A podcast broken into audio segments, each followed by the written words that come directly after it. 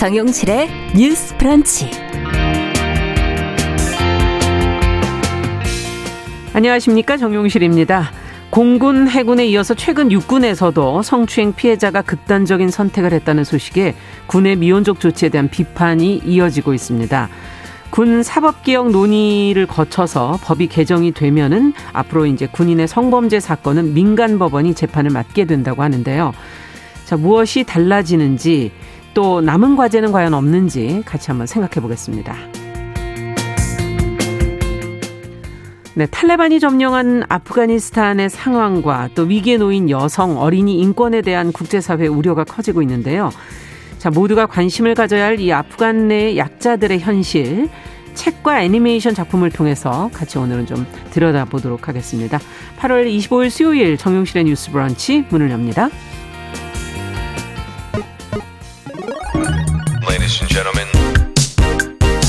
새로운 시각으로 세상을 봅니다. 정용실의 뉴스 브런치 뉴스픽. 네, 정신의 뉴스 브런치 항상 찾아주시고 어, 같이 참여해주시는 모든 분들 다시 한번 감사드립니다. 유튜브로 한 535분 정도 들어오셨네요. 미무수아님, 써니스카이님, 최성호님, 박진호님 감사드립니다. 어, 콩으로도 요즘에는 어, 화면을 같이 볼 수 있습니다. 캠코더 화면 눌러주시면 되고요. 김현옥님, 3617번님 감사드립니다. 자, 오늘 뉴스픽으로 또 시작을 해야 되죠. 월요일, 수요일은 이 두 분이 든든하게 지켜주고 계십니다. 오늘 한 분은 지금 전화로 연결이 되어 있습니다. 전지현 변호사님, 안녕하세요. 네, 안녕하세요. 네, 잘 들리시죠? 네. 네. 자, 우리 현장에는 지금 전혜연 우석대 개공 교수님 자리해 주셨어요. 안녕하세요. 예, 든든해를 지고 싶습니다. 전혜연입니다. 네. 자, 오늘 첫 번째 소식은 좀 뭐 예민한 소식이라고 할 수도 있어요. 뭐 여당 일부 의원들이 지금 일본군 위안부 피해자와 가족 관련 단체에 대한 명예훼손 금지 법안을 발의를 했는데 또 야당은 또 비판이 이어지고 있습니다. 법안 내용은 과연 무엇인지 또 어떤 비판들이 나오고 있는지 일본군 위안부 문제이기 때문에 저희가 좀 잘 들여다봐야 될 것 같아요. 전혜영 교수께서 먼저 정리해 주시면 같이 한번 어, 내용을 살펴보죠. 예, 8월 13일 날 발의된 법안이고요. 정식 명칭은 일제하 일본군 위안부 피해자에 대한 보호, 지원 및 기념 사업 등에 관한 법률 일부 개정 법률안이 정확한 명칭입니다. 네, 일부만 개정이 된 거군요. 네, 그렇습니다. 네. 이제 일부라는 것은 어, 신설 조항이 들어가게 되는데요. 예. 일단 법안을 발의하게 된 배경을 살펴보면 일본군 위안부 피해자나 유족에 대해서 어, 명예를 훼손하는 사례가 계속 지속적으로 발생하고 있는데 네. 이런 거에 대한 조치가 필요하다. 어, 허위사실 유포가 피해자 유족에게 모욕감을 주는 것을 넘어서서 일반군 위안부 문제에 대해서 잘못된 인식을 음. 국내외에 전파 확산시킬 우려가 있다. 그러면 기존에 있는 법으로는 안 되냐? 예를 들면 이제 형법이라던가 그렇죠. 정보통신망 이용 촉진 및 정보보호 등에 관한 법률이 있는데 사실 이 피해 구제라든가 사실을 바로잡기 위해서 이 과정이 너무너무 어렵다는 거예요. 그래서 이런 거에 대해서 강력하게 금지할 필요가 있다라는 취지가 지금 법안에 명시되어 있고요. 아, 따라서 들어가는 내용이 두 가지입니다. 음. 16조와 17조가 신설이 되는데요. 네. 16조의 경우는 피해자나 유족을 비방할 목적으로 일본군 위안부 피해자에 관한 사실을 적시하거나 허위 사실을 유포해서 피해자, 유족, 자, 여기서부터 조금 논란이 되는 거니까 음. 잘 들으셔야 될것 같습니다. 자, 피해자, 유족 또는 일본군 위안부 관련 단체의 명예를 훼손해서는 안 된다. 라는 게 신설 조항 16조에 들어가고 있고요. 음. 자, 17조. 그러면 허위 사실을 유포하는 방법에 대해서도 나와 있는데 네. 신문, 잡지, 방송 또는 정보통신망 에 되어 있는 어, 출판물 등등이 되어 있고요. 공연물의 전시, 상영, 토론회, 간담회, 기자회견, 집회, 가두 연설 등에서의 발언도 이 내용이 들어가 있습니다. 네. 만약 이런 어, 매체를 또는 이런 채널을 통해서 허위 사실을 유포한 경우 5년 이하의 징역 또는 5천만 원 이하의 벌금으로 처벌하겠다는 내용이 이 두 가지 안이 신설되는 내용이 핵심 내용입니다. 네. 그런데 논란이 일고 있는 부분은 뭐냐면요. 지금 야당 의원들을 중심으로 일단 제기되는 부분이 하나 있는데 첫 번째는 이 법안의 발의자 명단에 현재는 무소속 상태인 윤미향 의원이 함께 들어가 아, 있습니다. 발의자에. 네, 그렇습니다. 예. 10명이 지금 발의를 했거든요. 네. 어, 근데 윤미향 의원의 경우 지금 정의기억연대와 관련된 유용금 어, 의혹이 후원금 유용. 예, 후원금 네. 유용 의혹으로 기소가 된 상태예요. 그렇죠. 그래서 본인이 약간 거기에 해당이 될 수도 그렇지, 있는. 그렇지. 해당되는 거 아니냐라고 예. 좀 비판을 하고 있고요. 두 번째로 아마 그 일본군 위안부 피해자나 유족의 명예를 훼손해서는 안 된다. 이 부분에 대해서는 대부분 동의가 이루어져 있는 것 같은데 네. 16조에 들어가 있는 내용 중에 피해자 유족 또는 일본군 위안부 관련 단체 명예를 훼손해서는 단체. 안 된다. 예. 그러면 여기는 어디라고 명시되어 있지 않지만 혹시 이것이 정의원을 염두에 두고 아. 한 것이 아니냐라는 해석이 나오고 있습니다. 물론 법안 어디에도 정의원이라고 명시되어 있지는 아, 않아요. 그렇죠. 그런데 이 두 가지가 지금 쟁점이 돼서 이 법안에 대해서 여러 가지 야당을 중심으로 비판이 제기되고 있고요. 음. 다만 민주당에서는 이것이 이제 당론으로 채택된 것이 아니다. 네. 의원들 10명이 모여서 법안을 발의한 것이라고 거리두기를 하고 있고요. 예. 또 하나 소식을 전해드리면 어, 윤미향 의원 같은 경우에는 이것이 어, 특정인 뭐 예를 들어 본인 보호법이 아니고 음. 피해자 보호법이다라고 항변을 했고요. 어, 다만 그런데 이용수 할머니가 예. 어, 어떻게 비판을 했냐면 어, 아무리 생각해도 이건 문제가 있다. 그리고 단체에 대한 명예훼손은 도대체 법안에 왜 들어가느냐. 그래서 음. 이 법안에 대해서 철회할 것을 주장하고 있는 상황입니다. 네. 지금 일부 개정한 부분 중에서 또 한 대목이 지금 이제 특히 음. 유난히 지금 문제가 되고 있는데 자, 전지현 변호사께서는 어떻게 보십니까?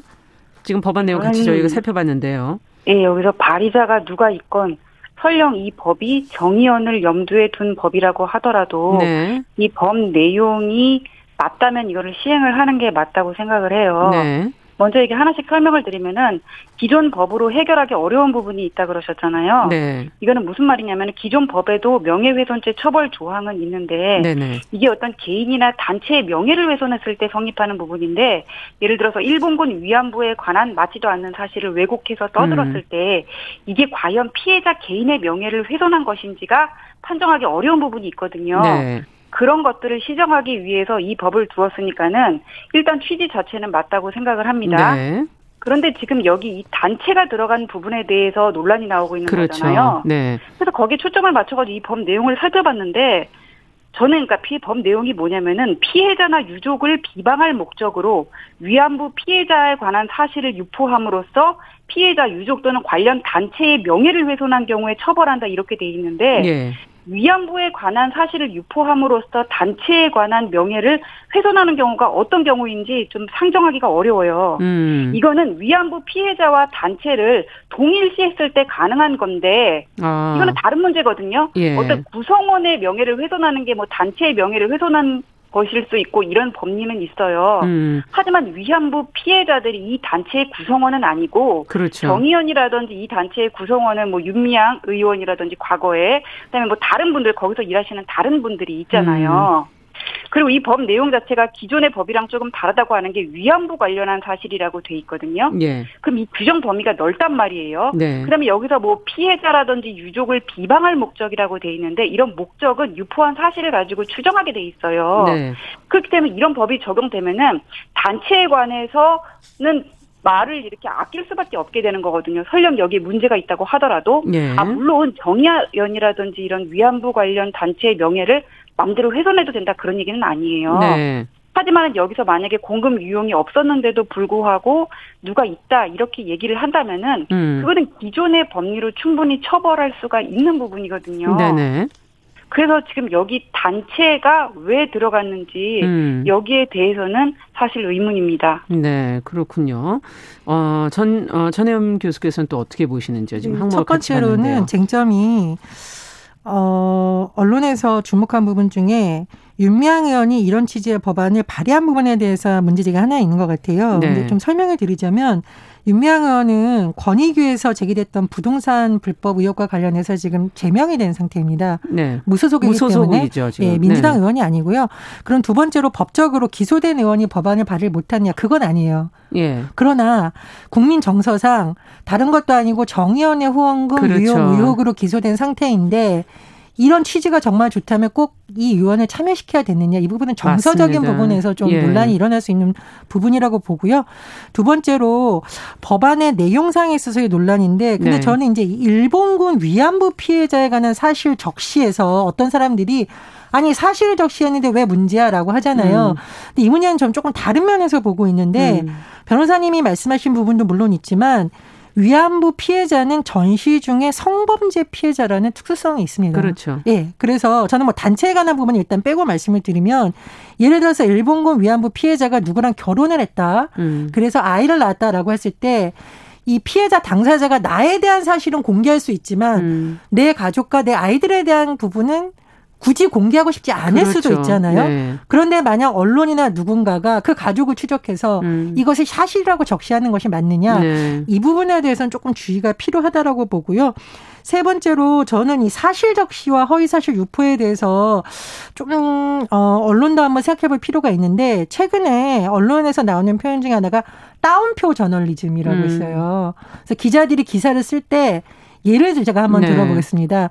제가 A 씨가 도둑질을 했다라고 말한 것은 이제 말했어요 기자들한테. 네. 그러면은 제가 말한 건 사실이죠. 네, 그렇죠. 근데 그 말한 그 내용이 사실인지 아닌지는 잘 봐야겠잖아요. 음. 근데 기자들이 따옴표를 쳐서 이 사람이 이런 건 말한 건 사실이라고 그냥 넣는 경우가 있어요. 네. 그러니까 정의원을 둘러싼 논란 중에 일부는 지금 기소가 되면서 사실을 확률을 정뭐 증거가 드러나거나 네. 이런 부분도 있지만 아닌 부분도 있거든요. 음. 이게 혼재되면서 나타난 문제도 있습니다. 그래서 그렇죠. 저는 정연을 둘러싼 논란이 진실이 투명백백하게 밝혀지길 바라는데 네. 이 법과 상관없이 언론이 그 취재하는 과정에서 음. 누군가의 말만 듣고 기사를 썼다가 네. 오보라고 해서 또 삭제된 경우도 있어요. 그렇죠. 그래서 그런 부분 음. 좀 한번 돌아봐야 된다고 생각을 합니다. 네.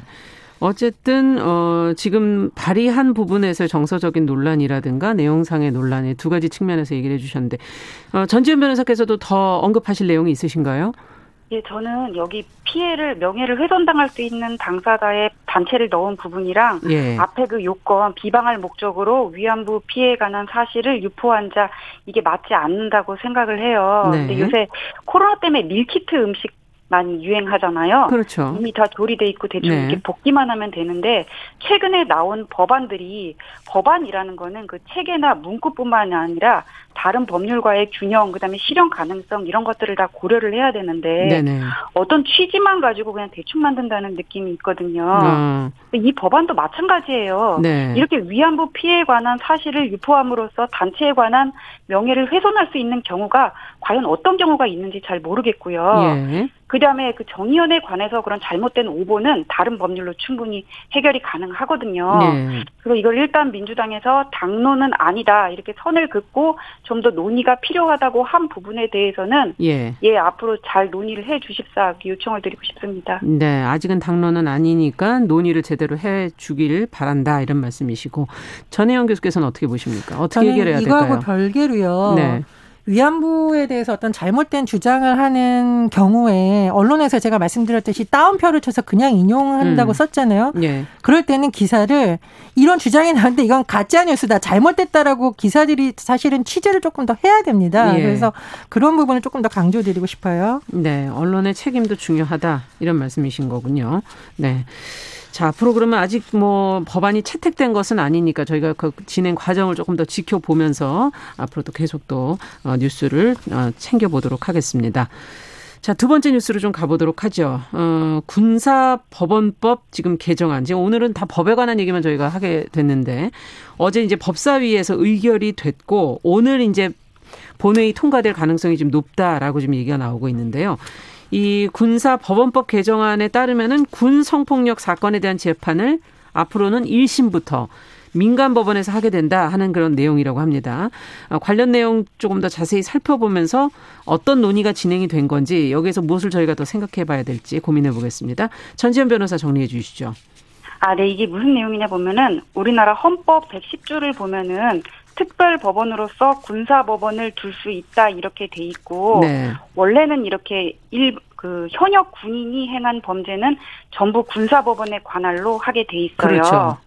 그런데 얼마 전에 공군뿐만 아니라 해군에서도 군대 내 성추행 사건으로 피해자가 극단적인 선택을 하는 사건이 있었단 말이에요. 예. 아, 그래서 이거를 그냥 두면 안 되겠다 해가지고는 지난 7월 몇몇 의원들이 군사법원법 개정안을 발의를 했고 네. 지금 이제 법사위를 통과했다는 얘기죠. 음, 그렇죠. 네, 이게 그렇게 돼 있는데 이제 일반 법원과 군사법원의 차이는 뭐냐면은 여의도 같은 경우에는 저기 목동에 있는 남부지법 관할이에요. 네. 그다음에 이제 제일 가까운 데는 다리 건너면 서부지방법원 마포에 있는데 그렇죠. 거기를 가면 되는데 네.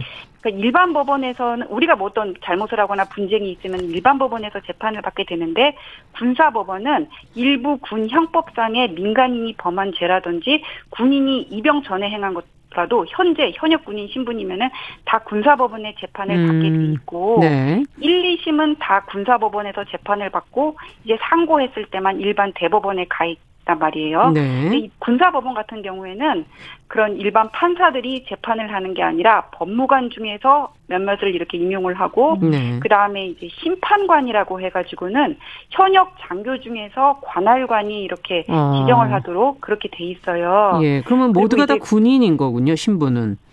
예, 그렇게 되는 거고 네. 이제 근데 군법무관 같은 경우에는 사법적 지식은 있는 사람들이죠. 그렇죠. 아, 예. 근데 그렇게 되는데 우리가 군사법원에서 나온 형량 중에 왜 이렇게 가벼워하는 것들이 많은 거는 뭐냐면은 여기서는 이렇게 선고된 형량의 3분의 1 미만에서 감경할 수가 있게 돼 있거든요. 어. 지휘관이. 네. 그런 조항이 있어가지고는 감경이 가능했는데 일본에 이번에 그것도 폐지하고 심판관, 현역 장교가 재판을 할 수 있는 조항도 폐지를 하고요. 어. 군사법원의 관할을 2심에 있는 고등군사법원 그것도 폐지를 하고 1심에만 남겨두고 네. 그다음에 1심 군사법원에서 다룰 수 있는 그 죄도 상당히 이렇게 한정을 해놔가지고는 그러니까 성폭력 문제는 거기서 다룰 수 없게 어, 예. 성범죄라든지 네. 사망 사건, 네. 현직 군인이라도 입영 전에 범한 범죄에 대해서는 수사와 재판을 전부 민간 법원에서 그렇게 다룰 수 있고 민간 검찰이랑 법원에서 다룰 수 있게 지금 이렇게 해놓은 겁니다. 네. 근데 여기에 대해서 좀 부족하지 않냐 목소리가 나오는 건 뭐냐면은 예. 군사 범죄 같은 경우에는 거의 80% 이상이 이제는 뭐 교통 범죄라든지 뭐 음주 사고 이런 것들이고 군형법 위반은 비중이 그렇게 높지 않거든요. 음. 그러면은 이거를 그냥 일반 사법적인 절차에 따라서 전부 민간으로 하던가 네. 아니면 원칙을 민간 법원으로 하고 예외를 거기다가 둬야지 음. 원칙적으로는 군형법은 전부 군사법원 해놓고 이거 이거 이것만 민간 법원에서 다뤄라 하는 거는 좀 부족하지 너무 않냐 제한적이지 않냐 네. 네. 나오고 있습니다. 그렇군요. 자 이런 변화를 어떻게 봐야 될지 어, 지금 천혜영 교수께서는 옆에서 어떻게 들으셨어요?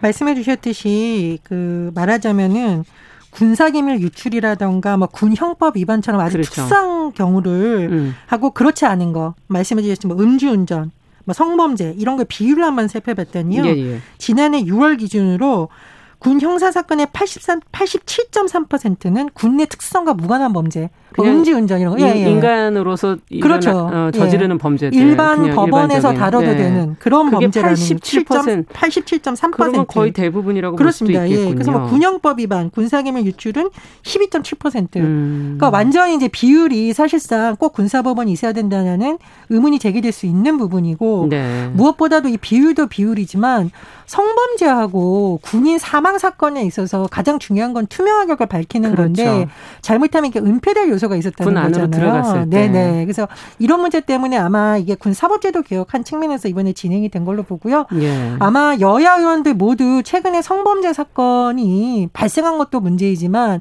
처리하는 과정에서 뭐 맞습니다. 뭐 은폐 회유 2차 가의 네. 온갖 문제가 드러났고 수사 단계에서부터 문제가 있다. 네. 그리고 현재 사법 체계에서는 또 손방망이 처벌 나올 가능성이 있다는 우려 네. 때문에 이번 법안이 법사위를 통과하는 것으로 이제 보입니다. 그리고 아 저는 그 이번 일을 계기로 음. 어, 이른바 의문사라고 불리는 군인들에 대한 사망 사건에 그렇죠. 대해서 더 많이 신경을 써야 된다고 생각을 하는데 네. 2014년에요. 이른바 고 윤승주 일병 사건이 일어났어요. 네. 그게 어, 구타, 가혹행위, 음. 선임병들의 괴롭힘을 인해서 숨졌다라는 그 내용이었었는데 네. 그고 윤승주 일병의 어머니가 계속 이 군사법원 폐지를 주장을 했어요. 아. 그래서 이 어머니들이 보통 자식이 이렇게 사망한 경우에 네. 정말 몇 년이 걸려도 도대체 또 다른 일이 발생하지 않기 위해서는 어떻게 해야 되느냐의 전문가가 되는 경우가 있는데 그렇죠. 제가 보기엔 이것이 바로 그 전문가라고 생각을 합니다. 네. 그래서 이런 문제 더 이상 미루지 않고 일부분이라도 법사위를 통과해서 개정하려는 것은 의, 어, 의미가 있다고 생각을 합니다. 네. 조금 제가 근데 좀 부족하다고 생각하는 부분은 뭐냐면 예. 이 군의 특사 문화를 도대체 어떻게 고칠 수 있느냐.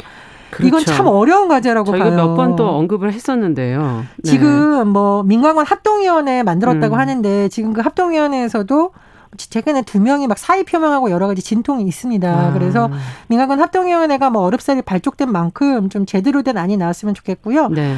두 번째로 저는 이제 국방부 대응을 짚을 수밖에 없는데 네. 최근에 전해진 소식을 보면 육군에서도 성추행비의 부사관이 극단적 선택을 했다라는 소식이 며칠 전에 보도가 나왔죠. 예, 지금 계속 보도가 나오고 네. 있는데요. 추가 보도를 보면 2차 가해 그리고 가해자 피해자 분리 안 된 것이 예. 최근에 일어난 사건하고 완전 판박이라는 겁니다. 그래서 똑같은 유형으로. 네, 그렇습니다. 네. 그래서 국방부가 이런 사법 체계 뭐 개선하는 데 있어서 전향적으로 하는 것도 중요하지만 도대체 이 군 문화가 어떻게 돌아가길래 계속 유사한 사건이 계속 반복되는지 음. 이번에야말로 좀 짚고 넘어가야 된다 이렇게 생각을 하고요. 네. 네서 국방부 장관 직을 걸고 이 문제 좀 해결하는 데 앞장서야 된다고 봅니다. 네. 사법체계 개선도 중요하지만 사건을 어쨌든 풀기 위해서 이, 어, 이 논의가 있는 것이기 때문에 사건을 의문사나 성범죄 사건의 처리 부분을 조금 더 문화를 개선하면서 제대로 풀어가야 되지 않겠는가 지적을 해주셨어요. 전지현 변호사께서는 어떻게 더 언급하실 내용이 있으십니까? 그러니까 사법제도 개혁보다는 음. 그 군대 내 문화를 네. 제도를 개혁해야 된다 그렇게 말씀하신 부분에 대해서 저도 동의를 하는 게 뭐냐면은 음. 이제 일각에서 부족하다고 하는 거는 군사법원을 아예 폐지하자 그러기도 하고 원칙과 예외를 바꿔서 원칙을 민간법원으로 하자고 하는데 네. 군대는 일반 조직하고 같이 볼 수가 없는 특수성이 있단 말이에요. 네. 군형법 같은 경우에도 뭐 반란죄, 이적죄, 음, 그렇죠. 지휘권 남용죄, 수소 이탈죄, 항명죄 이런 것들이 있는데 상관 폭행 같은 거 네.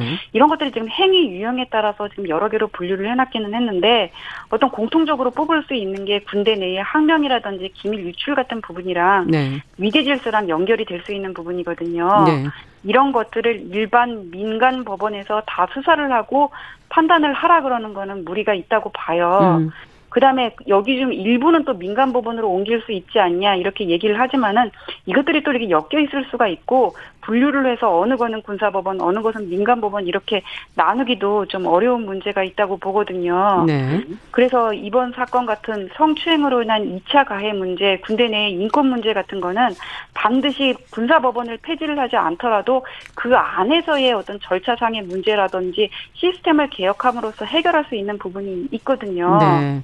사법체계 외에도 군사 음. 예, 그 헌법상에 뭐 둘 수 있다 이렇게 돼 있긴 한데 그렇기 때문에 군사법원을 먼저 축소를 해야 되는 게 아니냐 이렇게 나가는 것은 좀 섣부른 감이 있지 않나 그렇게 조심스럽게 생각을 해봅니다. 네, 현실적인 얘기를 해주셨고 전혜영 교수께서 끝으로 한 말씀 더.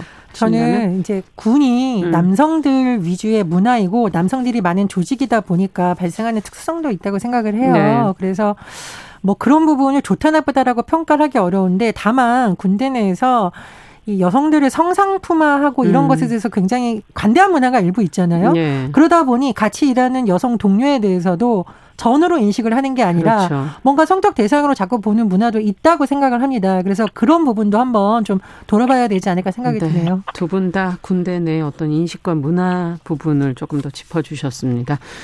자, 오늘 뉴스픽은 여기까지 얘기를 듣도록 하죠. 전지현 변호사, 전혜영 교수 두 분 수고하셨습니다. 말씀 잘 들었습니다. 감사합니다. 감사합니다. 네, 안녕히 계세요. 네.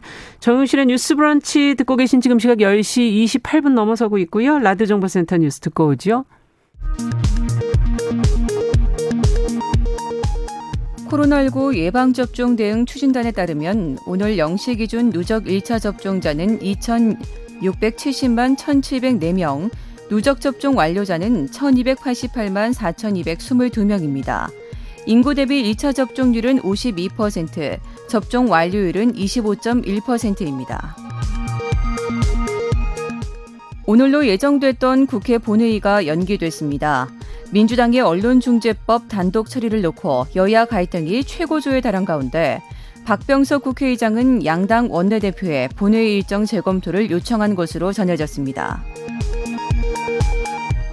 코로나19 확산과 북한 도발 우려 속에서 진행된 후반기 한미연합 지휘소 훈련이 내일 종료됩니다. 사이버 외교 사절단 반크는 일제강점기 러시아에서 조국의 독립을 위해 헌신한 독립운동가 최재형 선생을 세계에 알리는 프로젝트를 시작한다고 밝혔습니다. 지금까지 정보센터 뉴스 정원나였습니다.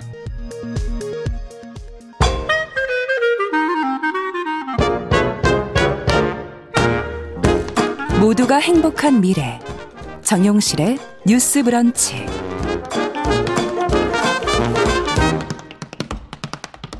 네, 정용실의 뉴스 브런치 듣고 계신 지금 시각 10시 30분 넘어서고 있습니다. 아, 필환경의 시대라는 건 다들 느끼고 계시죠? 기후변화의 심각성도 되새기고 환경 이슈를 저희가 자세히 들여다보겠습니다. 환경하자 서울 환경운동연합의 이유리 팀장 자리해 주셨어요. 어서 오세요. 네, 안녕하세요. 오늘은 또 어떤 얘기를 해볼까요? 어, 지난 시간 이야기를 잠깐 음. 되새겨 보면 2050년 탄소 중립을 위한 시나리오 3개안을 한국이 드디어 발표를 했습니다. 네. 그리고 또 이제 작년 연말에 2050년 탄소 중립하겠다라고 정부가 선언을 하고 난 이후에 약 8개월 만에 이행 계획이 나온 건데요. 네. 이세 개의 안 중에 두 개의 안이 탄소가 존재하는 즉 탄소 중립을 안 하는 탄소 중립 시나리오를 발표해서 문제가 심각하다는 음. 이야기 전해드렸었는데요. 오늘 전해드릴 이야기는 2050년 탄소 중립을 위해 꼭 존재해야 하는 음. 2030년 NDC에 대한 이야기 가져왔습니다. 네, 어렵네요. 갑자기 마지막에 2030년 2030 NDC, NDC는 네. 또 뭐예요? 맞습니다. 이게 사실 아, 이제 기사, 네, 기사에서도 NDC라고 표현을 많이 음. 해가지고 이걸 좀 풀어보려고 하는데요. NDC는 직역을 하면 국 가 결정 기여라고 하고요. 좀 풀어서 이 말도 하면, 어려워요. 네, 네. 풀어서 이야기를 하면 국가 온실 온실가스 감축 목표 입니다. 아. 즉 2030년까지 국가별로 온실가스 감축 목표치가 어떻게 되느냐를 이야기한 것이 바로 2030년 음. NDC라고 보시면 되겠어요. 네. 그래서 이제 뉴스를 뉴스나 이제 이런 보도를 통해서도 많이 NDC라는 용어가 음. 나오기 때문에 이거는 꼭 알아두시면 좋을 것 같습니다. 그러네요. 일단 한국이 파리 협정에 의해서 2030년까지의 국 국내 온실가스 감축 목표를 정해서 음. 국제사회에 이렇게 이행하겠다라고 약속을 해야 되는 게 있어요. 예. 그렇기 때문에 이 2030년 국가 온실가스 감축 아. 목표 이 NDC를 정하는 것입니다. 네, 그러니까 2050년까지는 그렇게 되려면 사실은 해마다 목표가 있어야 되는 네. 거고 세부적으로 또 네. 10년 단위로도 사실 목표가 생겨야 되는 그렇죠. 건데 맞습니다. 그 중에 이제 가까운 2030년의 목표치를 구체적으로 정해야 된다. 네. 지금 그런 얘기신 것 같아요. 맞습니다. 예. 자, 그렇다면은, 그, 어, 우리가 어느 정도까지 줄여야 될까요? 이게 궁금하네요. 참. 네, 맞아요. 되게 중요한 건데요. 네. 2018년도에 유엔 IPCC입니다. 3천여 명 정도의 전문가들이 모여서 음. 이제 이런 계속적 계속적인 이제 지구 상황을 이야기해 준 보고서를 내는데요. 어, 변화가 계속 되겠죠, 지구 네. 상황이. 2018년에 되게 굉장히 특별한 보고서를 하나 냈습니다. 지구 온난화 음. 1.5 특별 보고서라는 것인데요. 금세기 말까지 지구 평균 기온 상승 폭을 산업화 이전 대비 1.5도로 제한을 하려면 온실 온실가스 배출량을 2030년까지는 2010년 대비 45%를 줄여야 되고 2050년도에는 음. 탄소 중립을 해야 한다라고 말을 했던 것이 바로 2018년도였어요. 예. 그러니까 이 당시에 이 보고서가 나오고 난 이후에 전 세계적으로 이제 이 2050 탄소 중립을 하겠다라고 다들 선언을 하고 이행 계획까지 세우고 있는 예. 와중이었던 거거든요. 아. 근데 이 IPC에서 얘기했던 것이 이 탄소 중립 말고도 2030년도까지는 각 국가별로 45% 정도는 줄여야 된다라고 말한 것이 음. 또 중요한 이야기 였거든요. 그러니까 거의 절반을 줄이라는 거잖아요. 네, 맞습니다. 근데 지난 19일에 우리나라의 2030년 탄소 중 탄소 감축의 마지노선이 35%로 정해져 가지고 이게 또 문제가 심각합니다. 아, 지금 목표보다 너무 이제 미달이다. 네. 이런 얘기인가요? 맞습니다. 조금 자세히 설명을 드리면요. 네. 어, 그 지난번에 이제 국회에서 기후 위기에 대한 법제화 논의가 본격화되었다고 네. 한번 전달을 드렸었는데요. 이게 여러 법안들이 계류 중이었고 이 법안들이 거의 대부분 좀 비슷한 내용들 또 뭐 좀 목표치가 좀 다른 음. 내용들 이런 다양한 법안들이다 보니까 원래 올리는 그 발의자들이 달라 가지고 네 맞아요. 네. 그래서 이런 법안들을 각각 처리하지 않고 통합해서 대안을 대안을 제시를 하고 정부에서 음. 대안을 제시하고 이걸 하나의 법안으로 만들겠다고 환경노동위원회에서 심의하고 의결을 했거든요. 그렇군요. 그런데 이제 이 지난 18일이었죠. 국회 환경노동 것 같은데. 네, 네. 환경노동위원회에서 우려했던 일이 발생을 했습니다. 어떤 이게 일이죠? 이제 기후위기 대응을 위한 탄소 중립 녹색 성장법이라는 것이 최종적으로 의결이 된 것이에요. 네. 이게 저희 환경단체에서는 이게 탄소 중립이랑 녹색 성장이라는 것은 절대 양립할 수 없는 단어인데 왜 자꾸 녹색 성 장을 들고 들고 나오는 법안들을 제시를 하느냐라고 아. 계속 이제 반발을 했는데 이게 그대로 그대로 녹색 성장법이라는 것이 또 다시 이 동일한 형태로 넘어가게 된 것이에요. 어. 그래서 2018 예, 이제 지난 18일 날 이제 국회 환경노동위원회에서 탄소중립 녹색성장법을 하겠다라고 의결을 되어 있는 상태이고 이게 또 국회 본회의를 앞두고 있는 상황입니다. 지금 현재요? 네, 맞습니다.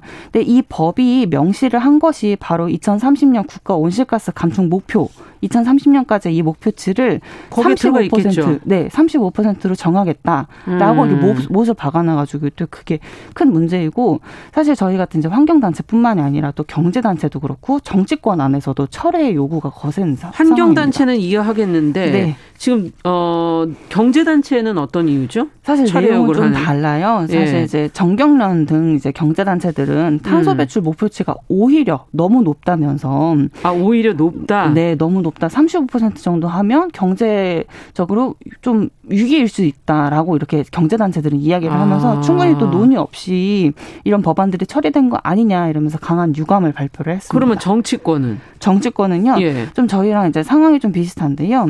일단 정치권에서는 정해 도중에 민주당이 이제 기습적으로 안건 조정도 신청을 했었고 이러면서 주요 쟁점들이 제대로 논의되지 않은 상태에서 아. 한 시간도 채 되지 않아 민주당의 대안으로 환노위가 단독 의결했다면 서 야당은 졸속 처리라면서 일제히 변발을 했습니다. 아, 이게 또 과정을 제대로 안 밟았군요. 또. 네, 맞습니다. 그래서 이제 또 이게 본회의에서 어떻게 통과되냐 오늘 또 본회의가 열리거든요. 국회 예, 본회의가. 예, 그렇죠. 그래서 오늘 이거를 안건으로 상정하냐 마냐가 좀 이제 이제 얘기가 나오고 있는 것 같고요. 네. 야당의 입장은 이게 또 정의당 같은 경우는 2030년까지 50%를 목표치를 정하는 것은 굉장히 당연한 기본치이다. 음. 그러니까 전 세계적으로 정하고 있는 기본치인데 왜, 왜 우리는 왜 미달이냐라고 이야기를 하고 있고 또 음. 국민의힘에도 힘도 좀 비슷한 입장입니다. 음, 그렇군요.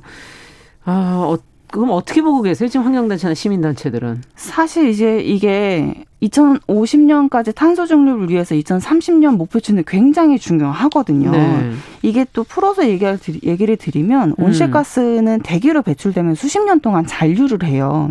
그렇죠. 이렇게 잔류를 하면서 온난화 작용을 계속 일으키는 거거든요. 네, 그렇죠. 이 파리 협, 협약의 이 핵심 자체도 누적 온실가스를 감축하자라는 것과 동시에 2050년도 탄소 중립을 달성하기 위해서 2030년 이 NDC 온실가스 음. 감축 목표는 굉장히 중요하다라는 것이 또 파리 협약의 이야기이거든요. 아, 2050년이 긴 것 같지만 사실 별로 긴 시간이 아니에요. 않죠. 네, 맞습니다. 네, 거의 뭐 30년, 30년, 네, 사실 네. 29년 다음 세대들 전에 벌써 뭔가가 일어날 수도 있다는 네. 얘기이기 때문에 그 전에 2030년 디딤돌이 되는 2030년, 40년의 목표치들이 이제 중요해지는 건데 맞습니다.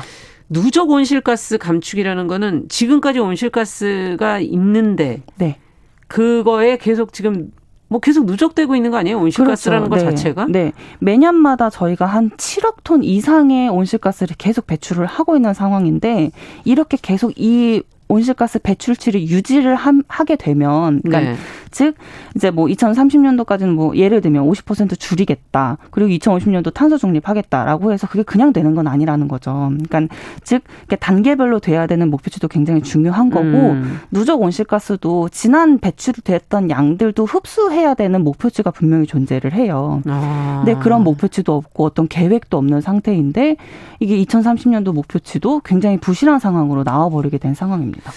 야, 시간도 없는데 그동안에도 또 미루고 미루고 미뤄와서 지금에서야 이제 다급해진 상황인데도 네. 어, 또 누적돼 있는 온실가스는 많고 이거 뭐 그렇죠. 뭐 어떻게 해야 될까 하는 네. 어떻게 될래나요? 2050년에? 네, 정말 이렇게 음. 울지 못해 웃는 상황인데요. 어. 사실 이제 일본 같은 경우는 2030년 온실가스 감축 목표치를 46% 정도로 정했고 일본은 네.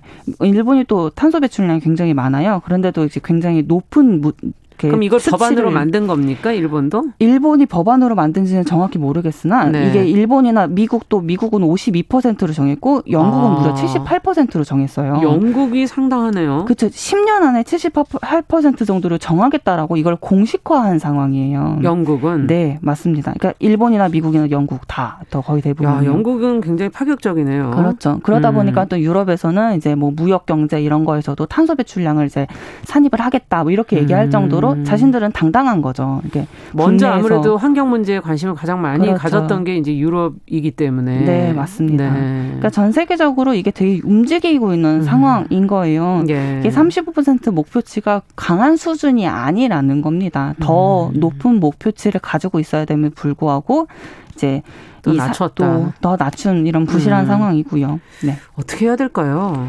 아 정말 제가 이제 최근 이제 또 국회 환노위에서 의결된 수준은 국제적으로 합의하고 있는 목표에 비해서 너무나도 터무니없이 부족한 목표라고 생각이 되고요. 예. 또 작년에 유엔에 제출했던 2030년 NDC 목표치가 유엔이 너무 적다면서 우리나라가 제출한 네, 게 한국 이 NDC를 반려했거든요. 음. 굉장히 창피한 일이고요. 음. 근데 이게 또 각국에서 해야 되는 목표치도 굉장히 분명하고 또 국내에서는 목표치가 너무 높다면서 볼멘 소리가 나오고 음. 또 이를 책임지고 이행해야 되는 국회는 또 정부는 손을 놓고 있는 상황에 이런 상황을 정말 저는 이해할 수 없고요. 예. 굉장히 화가 나는 또 상황입니다. 진짜 이게 시간은 없고 이게 눈에 잡히고 뭐 보이는 성장이 아니기 때문에 네. 관심을 안 가지기 쉬운데 저희가 이게 기후 위기가 와 보니까는 얼마나 무서운 건지 그렇죠. 조금씩 느끼거든요. 네, 맞습니다. 예. 이게 2030년도 온실가스 감축 목표로 국제 권고한 대로 상향을 하는 것 그리고 이것 자체가 우리가 기후 악당 국가로부터 벗어날 수 있는 길이라고 생각이 됩니다. 네, 제대로 된 선진국으로 서는 길이 과연 무엇일지 또 우리 후손들을 생각하면서 지구를 어떻게 써야 할지 네. 같이 고민해 봐야 되겠습니다. 네. 서울 환경운동연합 이효리 팀장과 함께 오늘 국가 온실가스 감축 목표에 관한 이야기 들어봤습니다. 감사합니다. 네, 감사합니다.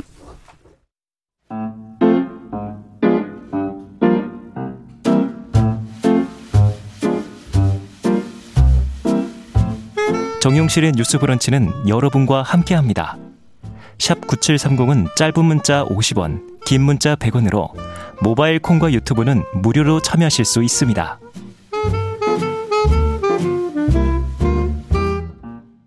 네, 정용실의 뉴스 브런치 듣고 계신 지금 시각 10시 42분입니다. 이번에는 손희정의 문화비평 시간인데요. 대중매체와 사회문화 현상을 저희가 좀 깊게 또 까칠하게 한번 들여다보도록 하죠. 오늘도 손희정 문화평론가 자리해 주셨어요. 어서 오세요. 네, 안녕하세요.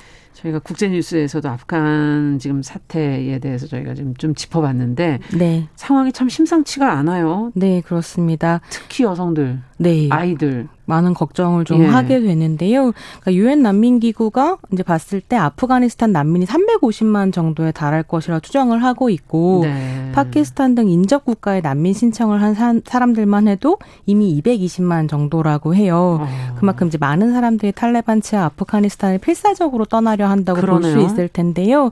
그렇게 떠나려고 할 뿐만이 아니라 국제사회에 관심을 호소하고 탈레반 정권에 이제 정권을 정식 정부를 인정하지 말 것을 음. 요청 요청하는 메시지들을 계속 세계로 내보내고 있습니다. 아. 한국의 SNS에서 많이 공유가 되고 또 예. 화제가 예. 되었던 메시지 중 하나가 지금 탈레반 상황을 굉장히 잘 보여주고 있는데요. 음. 이제 아프가니스탄 여성 영화인인 사흐라 카리미가 SNS에 올린 내용이었는데요. 예. 사흐라 카리미는 1968년 설립된 아프간 유일의 국영 영화사 대표이고요. 네. 영화 감독입니다. 음. 카리미는 영화와 극장을 사랑하는 이들과 세계의 영화 커뮤니티에 보냅니다. 라는 음. 제목으로 지금 이제 아프가니스탄에서 어떤 일이 벌어지는지 뭐 코미, 아. 코미디언이 어, 고문을 당하고 살해를 당한다든지 아니면 시인이나 혹은 뭐 장관들이 이제 살해당하는 이런 것들을 밝히고 있고요. 예. 뿐만이 아니라 여학교들을 파괴하고 있어서 여성들이 학교에서 쫓겨나고 집 음. 밖으로 음. 나가지 못하고 있다. 특히나 이제 복색을 제대로 갖추지 않으면 또 살해를 당하는 그렇죠. 그 이런 그 보도가 나오더라고요. 예, 있다면서 세계 시민의 관심을 촉구하고 있습니다. 그래서 오늘은 좀 이 이야기를 나눠보고 싶습니다. 그렇군요. 이렇게 절실하게 그 영화사 대표가 이제 전 세계를 향해서 메시지를 쏘고 있는데 우리는 과연 그들의 현실이 어떤지 조금 더 들여다 보도록 하죠. 이, 이걸 뭐 어떻게 작품으로 좀 저희가 들여다 볼까요, 그러면? 네, 그래서 책이랑 뭐 음. 영화 이런 것들을 좀 준비해 왔는데요. 첫 번째로 소개해드릴 작품은 나는 말랄라라는 책입니다. 네. 인권활동가 말랄라 유사프자이의 자서전인데요. 음. 말랄라의 경우에는 파키스탄인이기 때문에 아프가니스탄에 대한 직접적인 이야기는 아니지만 그렇죠. 이게 아프가니스탄과 파키스탄이 국경을 접하고 있잖아요. 네. 이두 국가에 걸쳐서 탈레반이 활동을 하고 있고 아. 그렇죠. 어떤 일을 벌이고 있는 있는지 그리고 아프간 사람들과 파키스탄인들이 어떻게 그들과 싸우고 아. 있는지 이런 것들을 좀볼 수 있습니다. 탈레반에 대해서도 좀 이해할 수 있는 글이 되겠네요. 네, 그렇습니다. 네. 어, 말랄라 유사프자이는 워낙 이제 인권 활동가로 유명하니까. 네, 그렇습니다. 예. 그러니까 모든 어린이의 교육권을 위해 활동한 공로로 2014년에 17살의 나이로 이제 노벨 평화상을 수상한 인권 활동가입니다. 음. 나는 말랄라라는 책은 그가 태어나기 전 가족들의 이야기부터 시작해서 예. 그의 어린 시절을 지나 어떻게 인권 활동가가 되었는가까지 거창한 수사 없이 아주 간결하면서도 아름답게 서술하고 음. 있는 책인데요.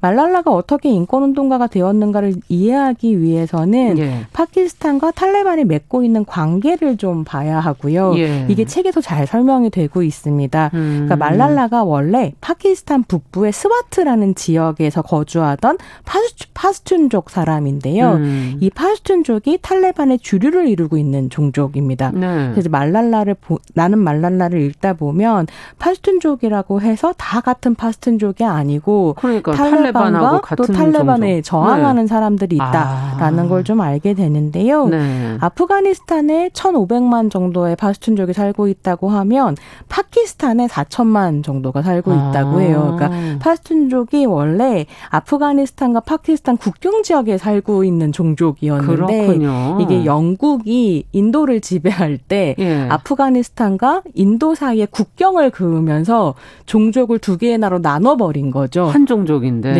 그리고 이후에 이제 영국이 아 인도가 독립을 할때 예. 파키스탄이 이제 어, 건설되게 되는 음. 개국을 하게 되는 이런 상황들이 좀 있어서 종족이 나눠져 네, 나눠진 거군요. 상황에서 이번에서도 이번에도 미국이 20년 동안 아프가니스탄에 있으면서 탈레반을 정복하지 못한 이유 중에 하나가 탈레반 게릴라 탈레반이 게릴라전을 펼치면서 그렇죠. 아프가니스탄과 파키스탄 국경을 자유자재로 넘나들었었던 아. 이런 이제 과정들 안에서 좀 어려움이 종족을 있었다. 이해를 해야지 또 그것도 이해가 되는 거군요. 네, 그런 거죠. 그러면 동시에 또 어떻게 탈레반이 만들어 만들어졌는가라고 탄생하게 네. 됐는가 하면 많은 분들이 알고 계시겠지만 1979년에 소련이 아프가니스탄을 침략을 침략을 그랬죠? 하게 되고요. 네. 그럼 이제 파키스탄이 어 파키스탄까지 내, 소련이 내려올 것을 염려해서 음. 미국과 사우디아라비아로부터 지원을 받아서 소련군에 저항을 하게 되는데 음. 이때 어떤 방식으로 했냐면 말하자면 이슬람 근본주의자들인 탈레반을 양성해서 음. 소련과 싸우게 한 역사가 있었던 거예요. 음. 그래서 파키스탄과 탈레반 약간 복잡한 복잡한 관계를 맺고 있고 그렇다고 해서 사이가 좋은 건 또 아니어서 네. 파키스탄 군부와 탈레반이 또 전쟁을 하기도 하고 예. 이런 복잡한 상황들이 있었던 거죠. 이야. 그래서 이제 아프가니스탄의 제국들의 침략사가 대단한데요.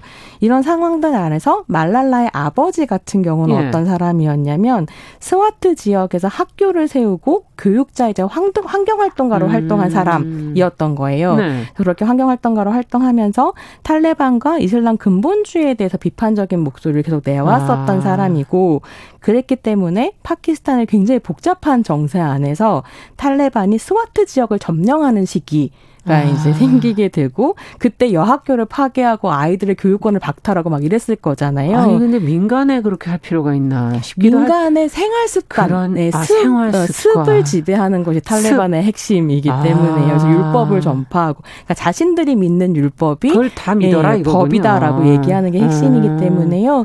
그때 이제 나서서 그 이제 말랄라의 아버지가 엄청나게 예, 비판을 했었고 이런 집에서 자란 말랄라였기 때문에 어렸을 때부터 굉장히 교육을 많이 받았고 예. 책을 읽어보면 쭉 1등이었다고 해요. 공부 굉장히 음. 잘하는 학생이었던 거죠. 그래서 본인도 자신의 교육권을 박탈당하는 것에 이제 분노하면서 음. 파키스탄 언론뿐만이 아니라 세계의 언론에 여성과 아이들의 교육권을 주장하는 글도 쓰고 음. 인터뷰도 하고 이런 활동을 했었던 거죠. 문제를 밖으로 드러내버렸네요. 네. 그래서 그러다가 14살 때 학교 스쿨버스를 타고 집으로 돌아오는 중에 탈레반에게 총을 맞게 됩니다. 아. 아. 그래서 이제 거의 생사를 넘나드는 아. 시기를 보내고 결국 영국으로 망명하게 되는 거죠. 아. 이런 이야기들이 쭉 나는 말랄라에 서술되어 있습니다. 야, 그 어떤 민족의 그 고난사와 더불어서 본인의 개인의 그런 어떤 고난사까지 있기 네. 때문에 참 아, 참 놀랍네요. 그 책을 읽어보면 음. 파슈툰족으로서의 자부심과 이슬람교도로서의 자부심이 대단한데 음. 그 자부심이 극단적으로 가면 폭력적이 되고 그렇지 않다면 평화를 사랑하는 목소리를 맞아요. 굴하지 않고 내는 사람이 되기도 네. 하는 것 같아요. 과연 우리는 어떤 모습으로 살아야 될 건가도 아마 생각해 보게 되는 지점인 것 같은데 인상적이었던 부분은 어떤 부분이죠? 그래서 바로 그 점이 책을 읽으면서 이 굴하지 않는 자유로운 아. 영혼과 정신 이런 게 저한테 좀 많은 생각을 하게 했는데 있는데요. 음. 어, 말랄라가 쓴 글의 일부분을 좀 음. 읽어드리고 싶습니다. 이게 한참 탈레반의 포갑에 포갑을 당하면서 그걸 폭로하면서 인터뷰를 음. 막할 때 자기가 적었던 글인데요. 인터뷰를 하면 할수록 나 자신이 더 강하게 느껴졌고 음. 우리는 더 많은 지지를 얻었다. 내가 나의 권리를 위해 우리 소녀들의 권리를 위해 말하는 것은 잘못이 아니다. 음. 그렇게 하는 것은 나의 의무이기도 하다. 음. 신은 우리가 그런 상황에서 어떻게 행동하는지 보고 싶어 한다. 코란에 이런 말씀이 있다. 그릇 됨은 사라져야 한다. 그러면 진실이 가득할 것이다. 음. 만일 한 남자가 즉 탈레반의 지도자인 파질롤라가 모든 것을 파괴할 수 있다면 한 소녀가 그것을 바꾸는 건 왜 못하겠는가? 네. 이제 이런 아, 정말 용감하네요. 네, 이야기를 쓰는 거죠. 네. 마음을 좀 새긴 문장이었는데요. 음. 제가 좀 이 책을 읽으면서 흥미로웠던 건 나는 말랄라가 어린이용, 청소년용, 성인, 성인용 세 가지 버전 으로 쓰여졌고요. 예. 이세 가지 버전이 전부 다 이제 한국에 번역되어 그렇더라고요. 있거든요. 그러니까 나, 나는 말랄라도 약간 메시지를 전하기 위해서, 음. 그러니까 실제로 탈레반 하에서 어떤 일이 벌어지고 있는지를 말하기 위한 목적을 가진 음. 책이고, 그래서 이제 주변 사람들과 연령대에 맞춰서 나눠 읽으시면서 그러네요. 얘기를 해보시면 좋을 것 같습니다. 네. 자, 이 얘기를 좀 더 해보고 싶지만 또 다음 작품도 또 가봐야죠. 네. 예. 다음 작품은요. 말랄라 유사프자이가 추천한 동화입니다. 오. 브레드 위너, 즉 뭐 생계부양자 이런 의미를 가진 동화인데요. 예. 캐나다의 페미니스트이자 반전 평화 운동가이면서 작가인 데보라 앨리스가 쓴 사부작 소설입니다. 소설. 예, 그래서 이제 네. 어린이부터 성인까지 다 읽을 음. 수 있는 그런 소설이고요. 말랄라와 비슷하게 학교 선생님의 딸인 10대 소녀 파르바나 문화에 대한 이야기입니다. 음. 네, 저자인 데보라 앨리스 같은 경우에는 이 소설을 쓰기 위해서 파키스탄 국경에 있는 아프간 난민촌을 찾아가서 음. 그곳에서 수개월 동안 지내면서 많은 사람들이랑 인터뷰를 했고 그래서 실화에 바탕한 소설이라고 아, 이제 설명들을 하더라고요. 네. 그래서 그 인터뷰를 바탕으로 소설을 구상했으니까요. 그러면서 아프가니스탄을 점령한 탈레반 정권 아래에서 음. 이제 그 시간을 살아나야 했던 여성들과 어린이들이 현실을 이제 보여주는 거죠. 음. 근데 2000년에 1권인 브래드 위너 카불 시장의 남장 소녀들이 출간이 됐고 예, 예. 이게 굉장한 화제를 불러일으키면서 2권, 3권, 4권까지 아. 출간이 되어 되게 됐는데요. 네. 이게 이제 1권 카불 시장의 남장 소녀들 같은 경우에 그래서 제가 2권까지 지금 읽었는데 어. 너무너무 재미있어서 오늘 이제 또 방송 끝나가면 3권을 읽어야 되는데 이 1권은 1990년대 말 카불을 배경으로 음. 하거든요. 있거든요. 그래서 예. 79년에 소련이 침공을 해서 아프간을 10년 동안 거의 초토화를 시켜버려. 나무 다 뽑고 건물 다 폭파하고. 안 그래도 거기가 예. 사막 지역인데. 근데 이제 그 전까지만 해도 음. 사실은 굉장히 문화도 풍부하고 계곡 풍, 그러니까 먹거리가 풍부한 계곡들이 있어서 아, 또 아, 실은 전쟁 전까지는 굉장히 윤택한 삶을 살았던 동네이기도 한데 아. 특히 카불 같은 경우에는요 소련이 완전히 이걸 박살내고 난 다음에 탈레반을 비롯한 그 안에서의 군벌들 사이 내전이 또 오래 진행이 되다가 음. 90년대 말이 되면 탈레반이 집권을 하게 됩니다. 음. 근데 이 소설 같은 경우에는 그렇게 탈바, 탈레반이 집권한 지 1년이 조금 넘게 음. 지난 시점. 이고 파르바나의 가족은 포격으로 다리를 잃은 아버지와 이제 어머니, 언니, 그다음 동생들 이렇게 같이 살고 있는데 음. 아버지가 또 선생님이고 어머니는 작가예요. 음. 그래서 파르바나에 글을 가르친 사람들인 음. 거죠. 그러던 어느 날 아버지가 아무런 이유가 없이 탈레반한테 잡혀가서 감옥에 갇혀요.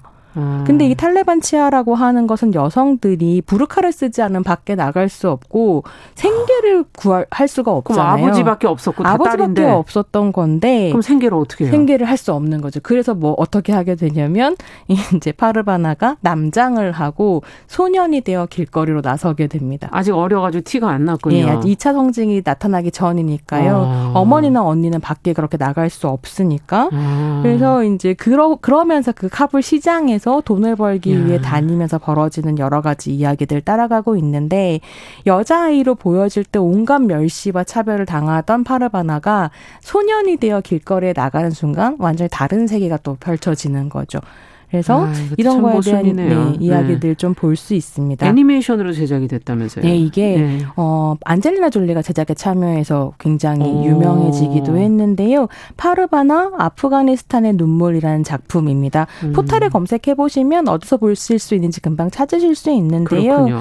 이 작품은 브래드 위너 중에서도 1편인 남장 소녀들을 원작으로 하고 있는데 음. 이게 애니메이션화 하면서 이야기도 조금 바뀌고요. 음. 구성도 좀 달라지면서 애니메이션의 아름다움을 그야말로 한껏 살린 작품입니다. 아, 네, 애니메이션으로서 작품 원작보다 더 못하지 않다 이런 얘기시군요. 네, 그 두 작품을 다 따로따로 보시는 음. 재미가 있을 수 있는데 다만 저한테 좀 아쉬웠던 건 애니메이션화하기 위해서 짧은 시간, 그러니까 1시간 반 정도 그렇죠. 시간 안에 이제 파르마다의 어떤 드라마틱한 이야기를 보여주기 위해서 중에서 삭제된 캐릭터들이 있어요. 아. 근데 제가 좀 아쉬운 캐릭터는 뭐였냐면 원작에는 파르바나 가족을 적극적으로 도와주고 아프간의 현실을 외부에 알리기 위해 최선을 다하는 아프가니스탄 음. 여성협회 회원인 위라 아줌마가 등장하거든요. 네. 이분이 이제 학교 선생님이었던 사람, 네. 학기 선생님인가 체육 선생님이었는데 음. 시간이 이제 다 끝나고 아, 다 됐나요? 예. 네. 네. 사실 이 캐릭터 전 중요하다고 생각하는 게 아프간인들이 스스로 싸우고 있다, 네. 여성들도 싸우고 있다 음. 이런 것들을 보여주고 있어서 흥미로웠습니다. 지금 책 제목은 어, 브래드 위너였다는 것도 다시 한번 안내를 해드립니다. 오늘 문화비평 손희정 평론가와 함께했습니다. 감사합니다. 네, 감사합니다. 정용실의 뉴스 브런치 수요일 순서도 같이 인사드리겠습니다. 감사합니다.